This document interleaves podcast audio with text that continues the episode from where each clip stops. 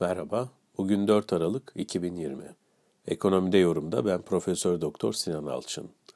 Dün Türkiye İstatistik Kurumu Kasım ayı enflasyon rakamlarını açıkladı. Tüketici fiyatlarında yıllık %14.3, üretici fiyatlarındaysa yıllık %23.11 seviyesine erişmiş durumdayız.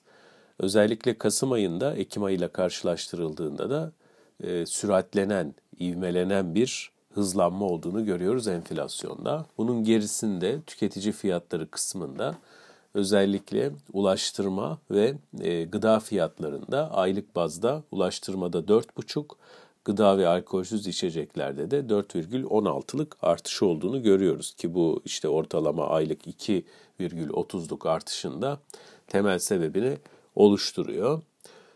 Özellikle burada ulaştırma fiyatları ve gıda fiyatları tabii ki toplumun genelini yaygın biçimde ilgilendiriyor. Çünkü özellikle asgari ücret veyahut da asgari ücrete yakın gelirle geçinmek durumunda kalan nüfusun önemli kısmı açısından temel harcama kalemleri bunlar. Yani temel tüketim malları bunun içerisinde ağırlıklı gıda ve ulaştırma işe gidip gelmek için.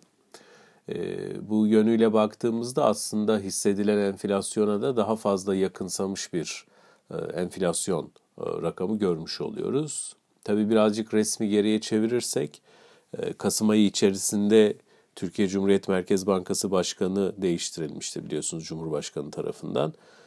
Aslında bizim belki de görmediğimiz bu tablo o dönemde daha net masanın üzerinde de olmuş olabilir diye düşünüyor insan. Burada gıda fiyatlarındaki artış temel çekici tüketici fiyatları üzerinde. Fakat sadece bu değil, çekirdek enflasyon da %13-26'ya gelmiş durumda. Bu da mevcut enflasyonun yani 14,03'lük tüketici fiyat endeksinin alttan güçlü biçimde desteklendiğini gösteriyor. Yani çekirdek enflasyonun da manşet tüketici fiyat endeksinin hemen gerisinde yer almasının sebebi, daha doğrusu sonucu ya da ortaya çıkarttığı sonuç bu. Öte yandan esas yani birkaç aydır ifade etmeye çalışıyorum ben de esas üzerinde durmamız gereken şey üretici fiyatları kısmı. Niye? Çünkü kur geçişkenliğini orada görüyoruz. Yıllık bazda %23,11'lik bir artış var.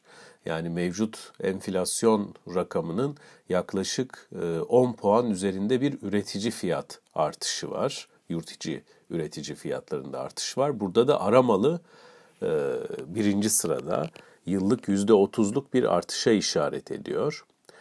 Ara malı niçin önemli? Çünkü ağırlıklı olarak sanayinin girdisini oluşturuyor ithal ara malı ve ham madde. Yine ana metaller ve metal cevherlerinde de yıllık değişim örneğin metal cevherlerinde %53, ana metallerde %48'lik bir artış olduğunu görüyoruz. Yani bu bize şunu gösterir aslında, yani tek bir cümleyle ifade etmek gerekirse, Türkiye ekonomisi dışa bağımlı üretim modeline devam ettiği sürece ve kur riski sürdüğü müddetçe yüksek enflasyon yaşayacak. Yani bu dışarıdan gelen rüzgar veyahut da fırtına içeriği güçlü biçimde etkilemeye devam edecek. Yani bir anlamda beklenti kırılmasının piyasada oluşması, örneğin Merkez Bankası'nın en son revize ettiği, Ekim ayında revize ettiği yıl sonu tahmini 12.1 iken Kasım ayı enflasyonun 14.3'e çıkmasının temel sebebi budur. İşte geçirgenlik diye yorumlanan şey kurdaki artışın fiyatlara yansıması, fakat geçirgenliği iki anlamıyla da kullanabiliriz. Bir, gerçekten işte fiyatlar üzerinden üretici fiyatlarının artırması kurun ve bunun da tüketici fiyatlarına yansıması. Öte yandan da geçirgenlik şu anlama gelir, kurdaki hareket ya da herhangi bir makro verideki hareketin içeriği ne kadar etkilediği. Bu sizin dayanıklılık düzeyinizle ilgili. Bu düşük seyrettiği için de dışarıdaki dalgadan çabuk etkileniyoruz. Yine ikinci husus, yani üretici fiyatlarıyla beraber ifade etmemiz gereken şey enflasyon içerisinde gıdanın payı. Burada yıllık bazda baktığımızda gıda fiyat artışı %21 ama biraz daha geniş halk kesimlerine, hani çarşının pazarın enflasyonu diye baktığımızda yaş sebze meyve, bu yaş sebze meyvedeki artış %40'lar düzeyine erişmiş durumda. Dolayısıyla hani çarşıya pazara çıktığımda karşılaştığım enflasyon TÜİK'in açıkladığıyla hiç örtüşmüyor diyen yurttaşlar açısından da bunu söylemek mümkün.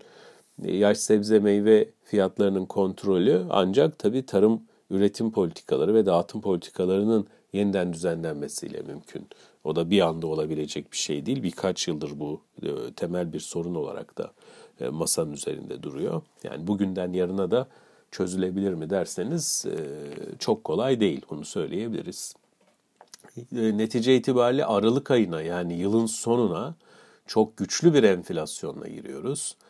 Bu muhtemelen bu ay 24 Aralık'ta Merkez Bankası Para Piyasası Kurulu'nun yapacağı toplantıda da faiz artırımı yönünde baskı yaratacaktır.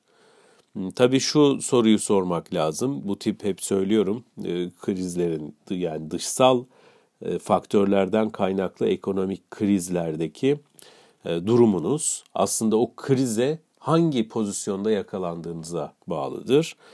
İlk dalgada biz yüksek bir enflasyon ve güçsüz, zayıf diyelim bir hazineyle yakalanmıştık. Şimdi ikinci dalga Türkiye ekonomisinde Kasım sonrasında başlamış durumda. Önümüzdeki aylarda bunun şiddetinin arttığını göreceğiz. Bu sürece de biraz daha yüksek enflasyon oranıyla girmiş oluyor. Bu tabii şu açıdan zorluyor bizi. Bakın biz Temmuz'dan itibaren sıkı para politikasını tartışıyoruz. Hatta Merkez Bankası sıkı para politikasının gerektirdiği adımları net ve kararlılıkla atmadığı dönemlerde de bunları herkes eleştirdi.